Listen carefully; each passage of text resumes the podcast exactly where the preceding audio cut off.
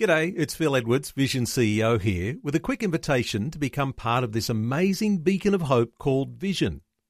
Together we can put our love into action to help people of all kinds build or rebuild their lives on the truth of God. Please consider the part you can play during our upcoming Visionathon appeal, remembering that it's your support that makes Vision possible, including this podcast. Life, culture, and current events from a biblical perspective. 2020 on Vision.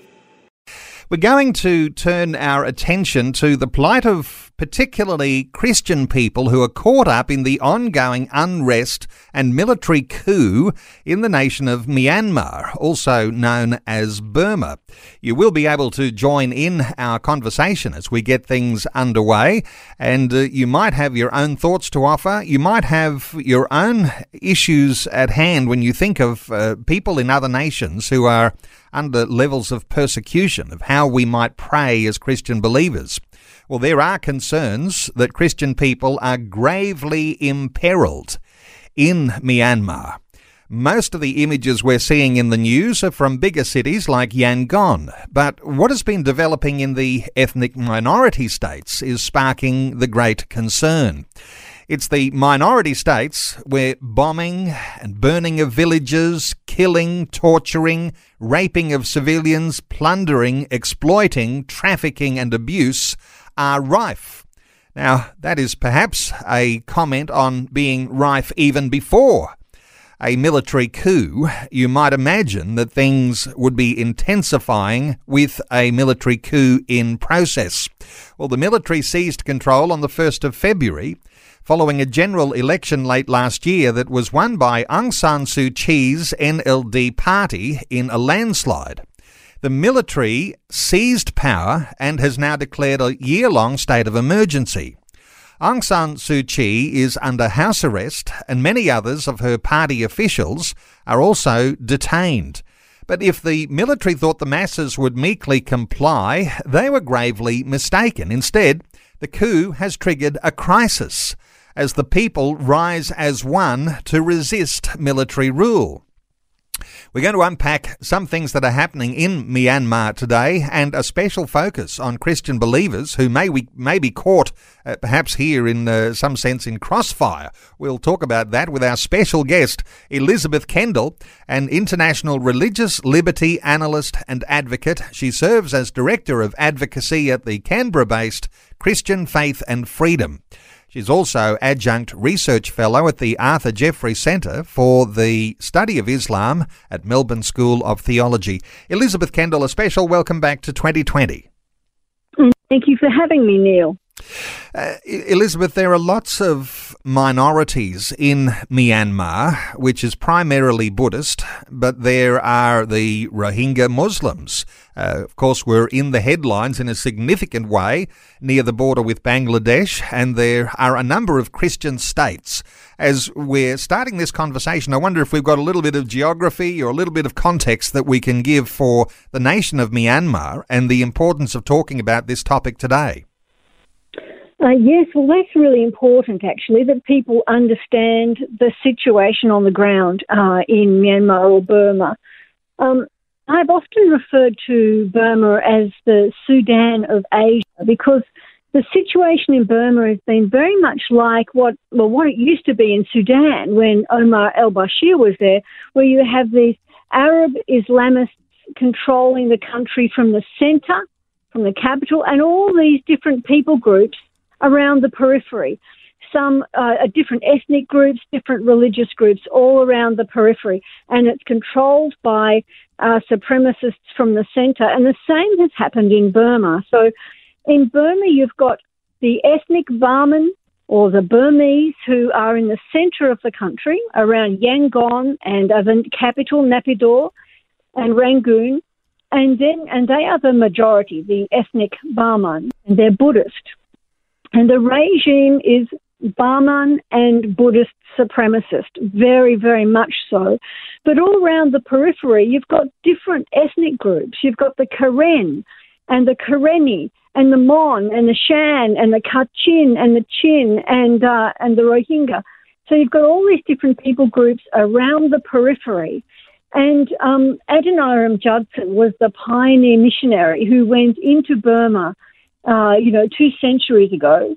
At the same time, Carey went to India. Adoniram Judson went to Burma, and he he he uh, he evangelized amongst the Karen, and the Karen people are about thirty percent Christian. The Karenni are about ninety percent Christian. Same with the Kachin. Same with the Chin.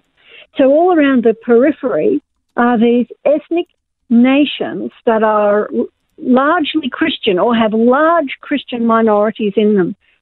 Now, at the time that Aung San Suu Kyi's father was ruling Burma, just for a short time, there was a deal made that these people, these groups, would have a high degree of autonomy in their ethnic states, the lands where they that they are their, their national lands. But then there was a military coup, the junta took over, and of course, the junta from the centre wanted everything centralised. And basically, what is happening is just like what has happened in Sudan and some other places we could name, where from the centre, what they want to do is extract all the resources and take all the wealth while treating the people uh, like like dirt. So there's been a long running insurgency uh, from these various ethnic peoples as they just fight for fight for their own cultural survival in their own lands around the periphery. And that's why the return of complete military rule is so incredibly threatening for the Christian peoples of Burma. Of course, uh, people on the periphery is where we'll be focusing today because uh, when we're looking at news reports on the television screens, Elizabeth, I guess we're seeing those images that are coming from the big cities and uh, there is an uprising that is going on. And uh, just one BBC report that I picked up this morning ahead of our conversation, uh, where police officers have been fleeing across the border into India. Uh, lots of different borders in uh, Myanmar, but uh, across the border into India, escaping with fears that they'd be forced to kill or harm civilians. So, with the military coup, comes this pressure on the police force to harm their own countrymen uh, to uh, to uh, harm their own hmm. uh, their own people, and uh, that's a, a challenging thing in itself. And then when you've got uh, Christians and these other minority groups on the outer, then they're the ones who perhaps can be hardest hit by that. Yes, and they're hardest hit for a number of reasons. one is because the media sort of less interested in Christians. They almost are repelled by them. I get the feeling sometimes. They're just really not so interested. Uh, they're very interested in what happens in the big major cities, and of course, that's where the media uh, is focused. And so, when you've got situations on the periphery, cities on the peripheries, then the persecution happens in the dark quite a bit, and that's where it's most dangerous. But I, I must say, I was really delighted. Uh, last night on SBS had a news uh, item on Burma and it was wonderful that they went, they were in Myitkyina, which is the capital of Kachin State, the northernmost state, which is rich in timber and jade. It's the headwaters of the Irrawaddy River, which China wants to dam for hydroelectricity.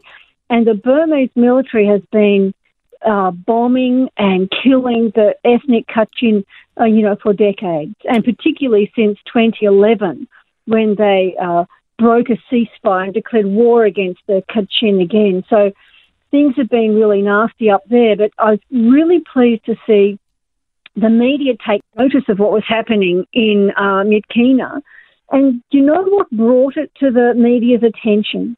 What brought it to the media's attention was the, the police were out on the street with their riot gear and their weapons and they were shooting, and a nun came out in front of them uh, a middle aged nun, and she came out and she was crying and she stood in front of the, of the guns and she begged them not to kill the, the children, not to kill the young people. Her name is Sister Nu, Sister Nu Swang.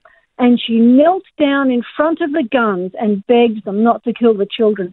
And just uh, also yesterday, although it could have been overnight in our time, there was a similar situation where another nun, um, a Sister Rose, or Sister, sorry, Sister Anne, Sister Anne knew. No, hang on, I'm getting all my sisters mixed up here. Yep.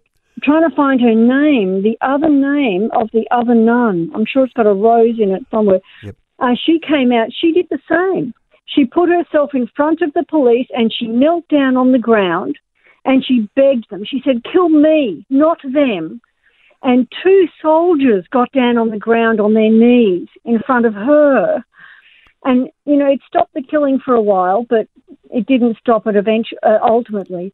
And also, same day, in Karenni State, which is over on the border with Thailand, a Catholic priest and a Protestant pastor went out into the street in front of the guns and put themselves in front of the military and in front of the police and, and begged them to give them an opportunity to send the people home so that there would be no more bloodshed.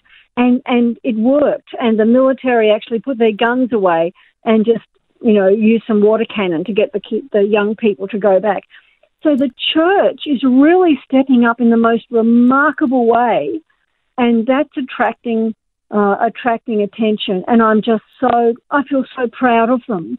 You know, I just feel so proud of this this voiceless church. There's this, there's a video clip of the of the second uh, second nun, uh, and she she talks about you know what she did, and then she breaks down and she weeps and she weeps into her hands and she said, There's no one to help us. There's no one here to help us. And I just feel so proud of her courage. And um, we need to be praying for the church all, all through Burma because these are really dark and dangerous days. Well, it's a little sideline uh, to the conversation, uh, but let's say, in this sense, uh, thank God that there are still some of the denominational churches that have uh, religious symbolism and even religious garments uh, that actually can be seen when there is a press report like this. Because I imagine that when you identify that's a Christian standing in front of those soldiers and she's wearing a nun's habit uh, or those sorts of identifying clothes, that we might say, well, uh, thank God that there are some who want to identify as Christian, and uh, what sort of courage can we actually uh, just uh, just honour in such an amazing way when they'll stand up against a military onslaught. Uh, so, uh, Elizabeth, we'll keep going. I won't get your comment on that, but we'll keep going in just a few moments. This is 2020 with Neil Johnson, helping you make sense of life, culture, and current events from a biblical perspective.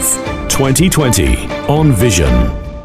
Good to have you with us. We're talking about the coup in Myanmar, Burma, and the plight of Christians in that nation. 1 800 316 316. If you'd like to join in our conversation today, you can also respond to that Facebook question at facebook.com forward slash vision radio. How do you think Aussies should pray for Christian brothers and sisters caught up in the military coup in Myanmar? Uh, before we move on, Elizabeth, let's take a call. Uh, Adriana is on the line from Redcliffe in Queensland. Hello, Adriana. Welcome. Hello. Adriana, what are your thoughts? Well, I'll just give a brief history because I was volunteering in Myanmar for four months and I stayed in the southernmost tip of Myanmar at Myeik. And there is horrific poverty there. Children love to learn English. They want to get ahead to help their families. The poverty is unimaginable. And I think, as in the third world countries, everyone is trying to get a better life. And those who work for the military, they're trying to do their best for their families. I don't condone with them what they're doing, but it is survival of the fittest. But in saying that, I know the um, I was in a Catholic school there teaching the children, and they were ever so grateful for me teaching on a, on a volunteer basis through Palms, Australia. And um, every minute they, they want to learn, they want to learn because they want to get ahead in life. They want to help their family. Adriana, When, Yeah. Wonderful hearing your comments there. Uh, poverty widespread in so many parts of Myanmar. Children want to learn. And uh, when you've got uh, someone like Adriana, who's like a Christian missionary, going in there and uh, doing her little bit to help uh, that learning process go along because people want a better life. Of course, when a military coup comes along, uh, that disrupts everything. And Elizabeth, I wonder if you've got a thought or two for Adriana. Yes, well, that's a wonderful story, Adriana, and um, well done for giving of yourself uh, for the betterment of others. That's that's what it means to follow Christ. Um, and yes, the poverty is appalling, and this is all part of it. You see, the thing is that the military has been in power for so long, and the military has um, established itself so deeply, rooted itself so deeply into Burma uh, economically that it stands to lose a lot if it is not uh, in power or able to, even if it's not in in so, complete power, if it can't, if it can't, I don't know the word, dominate the government, if it can't get its way, it's very much like the situation, as I said, in Sudan, where you've got. Uh, where you've had for decades essentially a quasi military regime um, uh, a power, you know, the military comes to power through a coup, installs one of its, you know, generals as a as a president, and then maintains control, and so is able to suck the wealth out of the country, and the people stay poor, and the and the military gets rich, and it's making money from from mining, from trafficking, from everything. We have a similar situation uh, with the military in Indonesia which which extracts enormous wealth for itself for, from West Papua. It, it will never voluntarily leave West Papua uh, because the Indonesian military makes so much money in West Papua.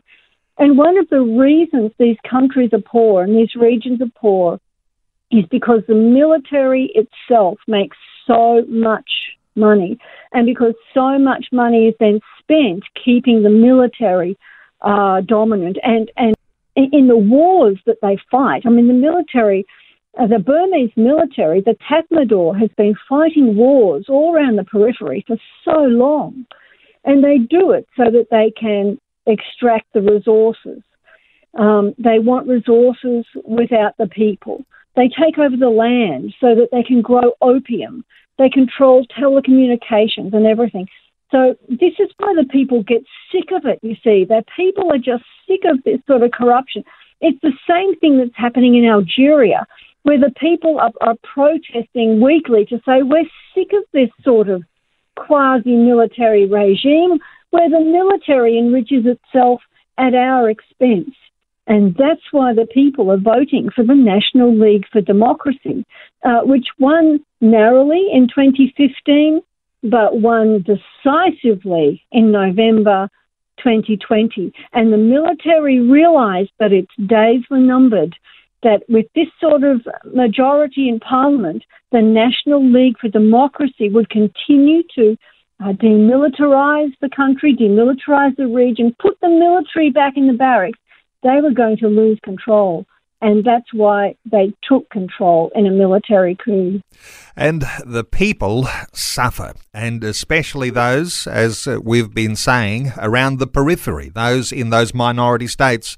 Adriana, thank you so much for sharing your story. Our talkback line is open on 1800 316 316. As an Aussie, how do you think you're to be prayerful about brothers and sisters in a place like Myanmar, which is under this military coup right now. Uh, Elizabeth, when we talk about how this happened and why this happened, because in the history of Myanmar, the military has held the uh, government uh, uh for many long years. And of course, uh, the, all of the issues around Aung San Suu Kyi and her coming to power, that's been a big contentious uh, controversy for a long, long time.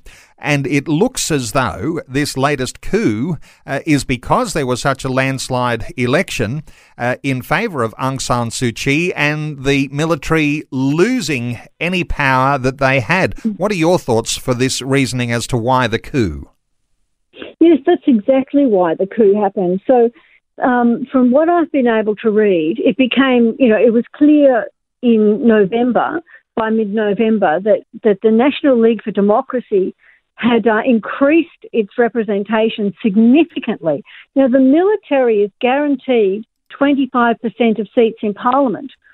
And because it also has its own political party, it can often uh, have a real significant input, uh, both its own seats and its parties, its political part wings seats. It can have great influence.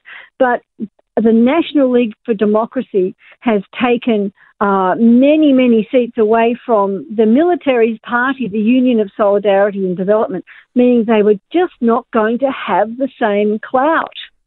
And and you know, Aung San Suu Kyi, I believe she's actually been really badly treated by the West. So she's been playing a long game, and she knew right from the beginning that uh, working with the 2008 Constitution, which was written by the military to keep itself very much empowered, meant that she was walking on eggshells. She was on a tightrope the whole time, and uh, she was playing a long game. Now, now that she's actually now that her party's actually won such a landslide, the military just decided they have to get rid of her. So I think what they're going to do is they're going to charge her with a criminal offence. They'll find her guilty. It'll just be rubber stamped by some, you know, compliant uh, courts, and she'll be ineligible so uh, to run again. Um, but it'll be very interesting to see what does happen in 12 months' time because I think that people are not going to vote for the military no matter what they do with Aung San Suu Kyi. Okay, well, at the moment, I think she's uh, under uh, arrest and uh, being held because of uh, something to do with uh, holding some walkie talkies. Uh, sounds a little bit odd to me, but uh, look, we're not far out from news. Let's take another call. Julie is on the line from Queensland. Hello, Julie, welcome. Oh, hello. Elizabeth, you mentioned West Papua. The Lord has been mm. placing those beautiful people on my heart so much. Again, in fact, for years the dearest friend I ever had came from that nation. And he's no longer with us. But I still remember and pray for his people. And it was good to hear you speaking of what the truth of what's happening over there. Mm. And I've been wondering what's going on with the coronavirus. Um, are the people suffering with the illness? Uh, Julie, we're a little bit off track there, but uh, Elizabeth, you might have a response. And uh, West Papua, which doesn't get much airplay, but we have had a number of segments, uh, even with Elizabeth, on West Papua. But uh, Elizabeth, are you aware of anything that uh, developments for there for, for Julie's question? I'm not. I know that Indonesia has had a, a lot of difficulty keeping up with, you know, hospitalisations and everything you don't get much news out of West Papua. I think they're probably managing it reasonably well. Um, you know, uh, I think the fact of the matter is that coronavirus kills people who are usually very old and already very sick. And if you look at the situation in the West, we have such a long life expectancy that we were prone to be more vulnerable to it than most third world countries that have a life expectancy of like 40 and 45. Everyone who's going to die is already dead quite young. So they don't have the same health uh, issues of, of geriatrics with multiple uh, comorbidities that we have in the West. So I don't think they're suffering quite the same way that, you know, Italy and France and other countries and America uh, has have been suffering, but. Uh, they don't have the same hospital situation either. So, no. yes, we should be praying for for them regarding the, the health of the community. Elizabeth, there. I'll need to cut in. Uh, Elizabeth, let's talk about the coup leader here. Uh, who has quite a reputation, and uh, his name is Senior General Min Aung Hlaing. Uh, you've got some insights into him and his character and the way he conducts himself. Uh, what are your thoughts for the coup leader? Uh, well, Benedict Rogers, who is a, an expert on Burma, and he he is um, uh, he is Christian Solidarity Worldwide's primary uh, advisor and advocate on on Burma and Southeast Asia. Uh, he really believes that it's even bigger than money. So it's even bigger than the military's control of of of mining and telecommunications. he believes that uh, General Min Aung is actually highly ambitious and would and desires to be the president of Burma himself. So I think there's quite a few people who expect that the uh, when they do hold elections in 12 months' time, Aung San Suu Kyi will have been disqualified and everything will be rigged so that um, he might even take off his uniform so that he can be elected president uh, of, of Burma. So he believes that, that there's quite a lot of personal ambition involved as well. There might be some common things that we could identify with people who might want to assume a position of dictatorship leader.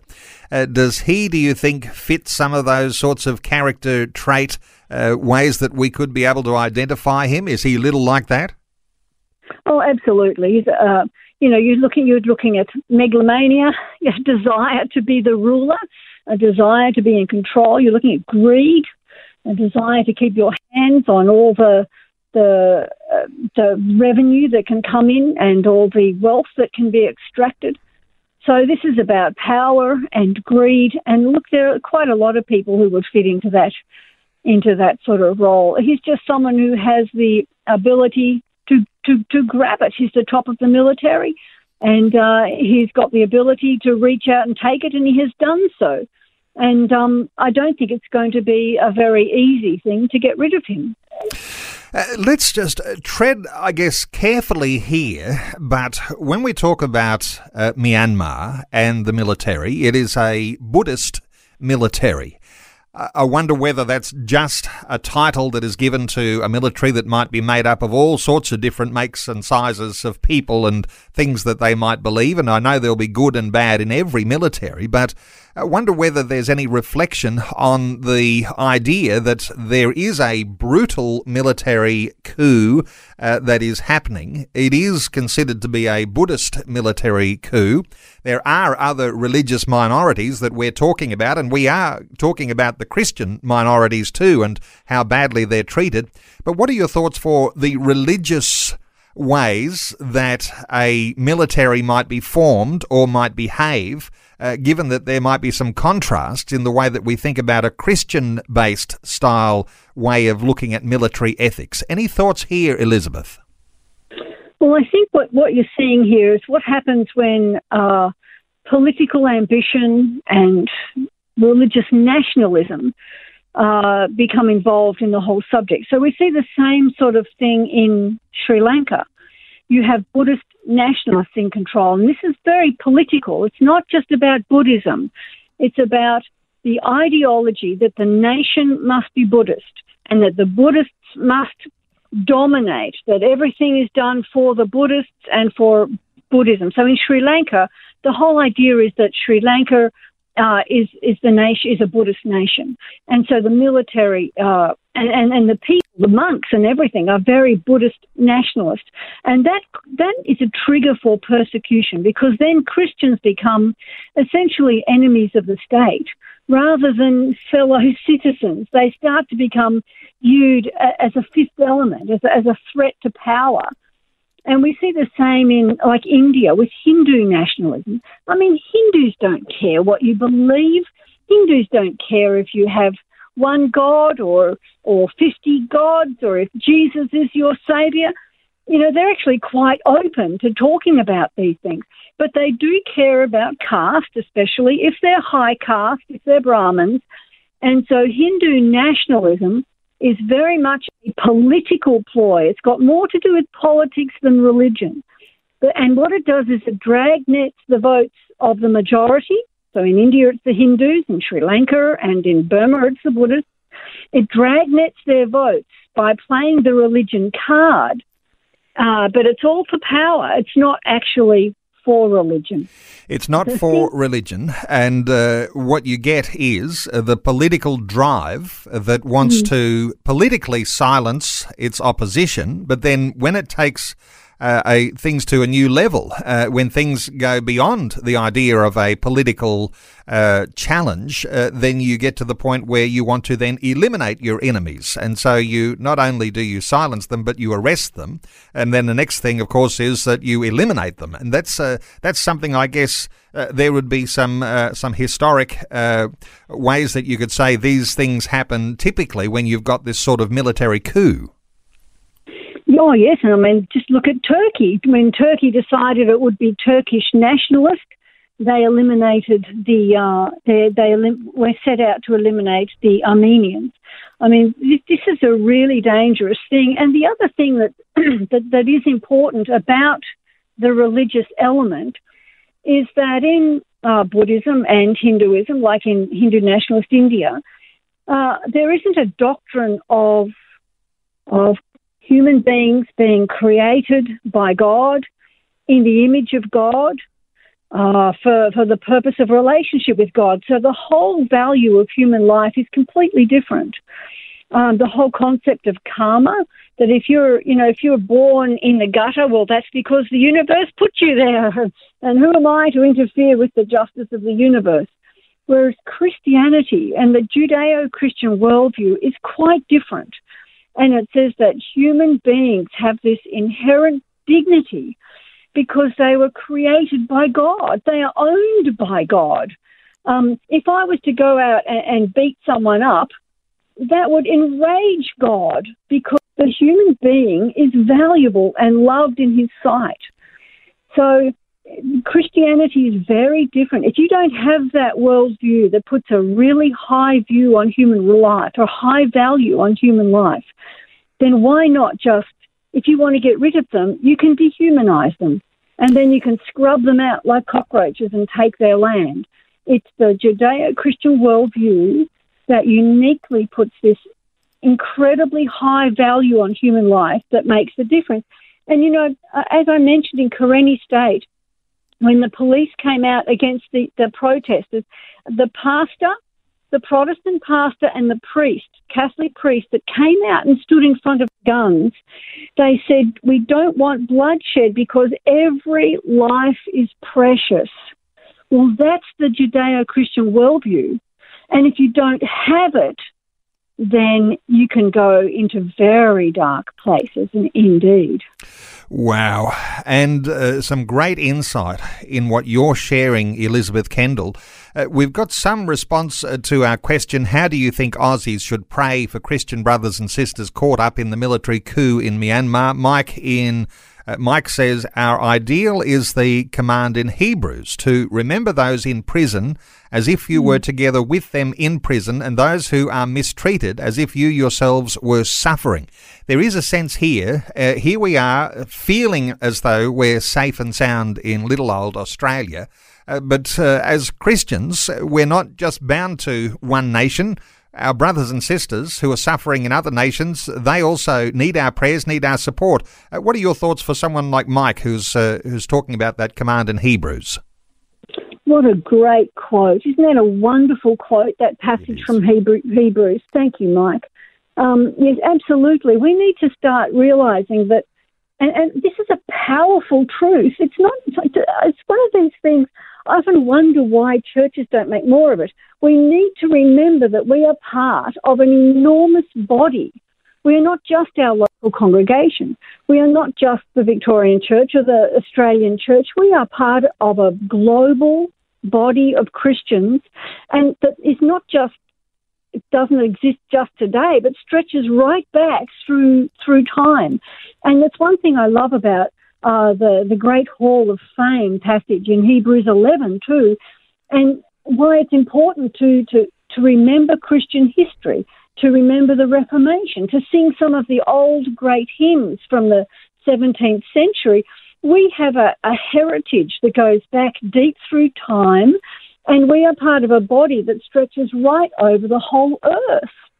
And so when you feel small as a Christian, and you think, oh, no one in my family shares my faith, and no one in my class or my workplace shares my faith. Oh, how empowering it is, and how encouraging it is to remember what you are part of. the church that Jesus Christ has been building for 2,000 years. Part of that, that great, that great body that will stand before the Lamb and uh, of all nations, people, tribes, and tongues, and stand before the Lamb and sing, you know, glory to the Lamb. We are part of something enormous. So, and this is one of the great values about praying for the persecuted church. These are my brothers and sisters. And I quite often like to use that language in the prayer bulletins. So I'm very concerned, for example, about the plight of a, a Chin Christian man who has been appointed by uh, by the government that has not been allowed to take power, the, the National League for Democracy uh, government. Uh, he's been appointed as the government's representative before the United Nations and the rest of the world, and his name is Dr. Sasa, and he's a Christian from the Chin ethnic minority, which is virtually all Christian. Now his life is in danger I really believe that. And I want everyone to know that he is their, Christians that is, to he, that he's their brother. Well, just, their brother. let's just uh, get a, a, little bit of a focus here on Dr. Sasa because it seems to me that if we're talking about how we might pray for brothers and sisters in Myanmar, uh, out of crisis can come defeat or can come opportunity. And so, uh, what you're saying here is that there is someone, his name is Dr. Sasa, uh, who in fact is leading what we could imagine to be something of a parliament in exile. And uh, he will actually have an opportunity to represent uh, his nation before the United Nations. So, talk to us a little here about Dr. Sasa, Elizabeth, and the opportunity that is created. But as you say, his life is in danger because of the military coup and because of the motivations of the military junta in charge in Myanmar. Uh, what about Dr. Sasa? Yes, well, he is a, a strong Christian.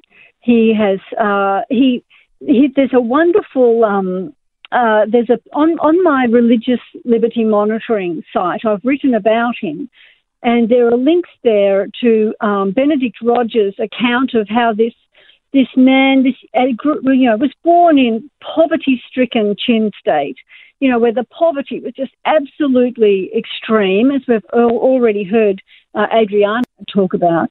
And uh, he grew up as a little boy in this poverty and he was illiterate. But people saw that he was clever. And so people gathered around, and these would be Christian people because the, the state and the Chin people are virtually all Christians. And they raised money to send him to school in Yangon. And he went to school and he did brilliantly. And he came back to his uh, home uh, Chin state and he looked at the poverty and he thought, oh, this just cannot be. You know, this is terrible, uh, all this poverty, and no one to care for anyone. So he went off and, and got degrees and became a, a doctor and came back and started a medical uh, charity in Chin State. And um, and uh, it's called Health and Hope, uh, his medical charity. So this is a strongly Christian man. Uh, I have a link there to the uh, to a, an interview he did with Eric Metaxas, uh, just last year or 2019. And uh, he's a godly man, and he is now being uh, chosen by what is being called the committee representing uh, the assembly. So it's a bit like a, uh, a parliament in exile. He represents them now before the UN and the world community. So, yes, he's in danger of being assassinated, I would suggest. And he is our brother. He is my brother. He is your brother and he is speaking for many peoples in Burma who are Christians. The people he comes from, the Chin people, they are a Christian people who have long suffered uh, marginalization and poverty and persecution. And he needs to be in our prayers, just like the Chin people and the Kachin and the Karenni, the Karen and others. Uh, we need to be praying for them. Wow, lots of things to keep in your prayers when it comes to the nation of Myanmar. Looking at plotting a way forward, Elizabeth, and things that we might keep perhaps before God, in the courts of the Lord, in our prayers, uh, the sorts of things that perhaps uh, an Australian uh, government might do, or global governments as they're looking at how things are unfolding. Uh, how do you think things might proceed? And uh, with the idea of you know suspension from various governmental groups and such things, sanctions, arms embargoes, all sorts of things like that. How do you think things might move forward, or are there some ways that we might be able to think about about solutions? Well, I think it's really, really important, particularly for those who are suffering in Burma, that human rights affirming nations like Australia stand up and speak, you know, the truth, to say what is right and what is good, and to stand with the people. Having said that, I don't think there's a lot that anyone can really do. Um, and, and the reason for that is because Burma or Myanmar is absolutely integral to the Chinese Communist Party's Belt Road Initiative. It's integral to it. And China is uh, in the process of building road and rail and, and everything to go through Burma down to the water where they will build, build a massive port. Um, so China is very, very keen and is already investing massively in Burma. And one of the big issues for the Kachin people is that China wants the junta to dam the Irrawaddy, flood all their their uh, farmlands, and then send all the hydropower to China. And the thing is that what can you do? what can you do? What can the government do when China is ready to fill in all the gaps financially, to build all the infrastructure, to pour in all the money, and to back the junta every step of the way. What, what can the UN do? Who's going to go to war in Burma against China? It's not going to happen. What we need is for God to do something, you know, the, the way God does, completely out of left field, something no one's ever thought of, for God to intervene, for God's glory. And I think the thing that we pray for is that God will redeem all suffering and everything for his glory. He can redeem this to expose the, the evils of greed, uh, the, the evils of it, and he can use it to expose the beauty of Christianity with its high value on human life. So God can redeem this for his glory. Uh, I don't think we should put our faith in the UN or the West or or ASEAN or anything because um, this this requires an intervention from God. God is the only one who can change this. And praise God, through the cross of Jesus Christ, He opened, He tore the curtain in half so we could enter into His courts and we could bring the people of Burma and the nation of Burma before Him. Wow. Well, there's a lot more to the Easter story and the impact on today's politics than mo- most people will appreciate. And uh, just as you reflect back to what it is that empowers the uh, way that God's kingdom advances, uh, it comes right back to the cross of Christ and mm. the need for divine intervention in order to overcome or to be a circuit breaker in the challenging times that are faced in Myanmar uh, the idea of an uprising, and it draws to the the attention, uh, the media uh, of the world, and people's attention is drawn to the challenges that are faced within a nation like Myanmar. Uh, I guess there's not much chance that people power can prevail when you've got this pressure coming from China as part of their Belt and Road initiative, uh, wanting to build their own channels through Burma uh, to link with ports. Uh, challenging times ahead. The global community uh, is going to need divine wisdom to be able to uh, break through in this area. Elizabeth Kendall, we have come to an end to our conversation, and I know that listeners might like to pursue some more.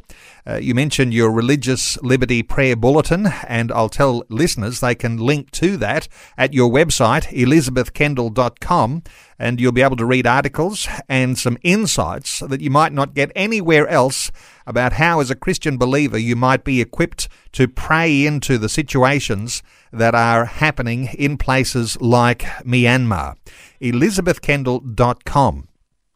Now, Elizabeth Kendall is an international religious liberty analyst and advocate. Uh, my encouragement check out uh, the Canberra based Christian Faith and Freedom. Elizabeth serves as Director of Advocacy for that organisation, which deals with issues around the persecuted church. She's also an adjunct research fellow at the Arthur Jeffery Centre for the Study of Islam at Melbourne School of Theology. You might want to check out what sort of courses and subjects they have on offer to increase your own understanding when it comes to issues around persecution of Christian believers around the world. Elizabeth's written a number of books. Turn Back the Battle. Isaiah speaks to Christians today and biblical response there to persecution and existential threat, and also her other book, Saturday After Saturday Comes Sunday Understanding the Christian Crisis in the Middle East. Elizabeth Kendall, always so uh, engaging to be able to hear your insights into what's happening. And I look forward to our next opportunity to get together on uh, whatever topic and whatever subject, whichever nation we'll be focusing on. But elizabethkendall.com. And Elizabeth, thanks so much for sharing your thoughts and your heart with us today on 2020. And thank you for the opportunity, Neil. Thanks for taking time to listen to this audio on demand from Vision Christian Media. To find out more about us, go to vision.org.au.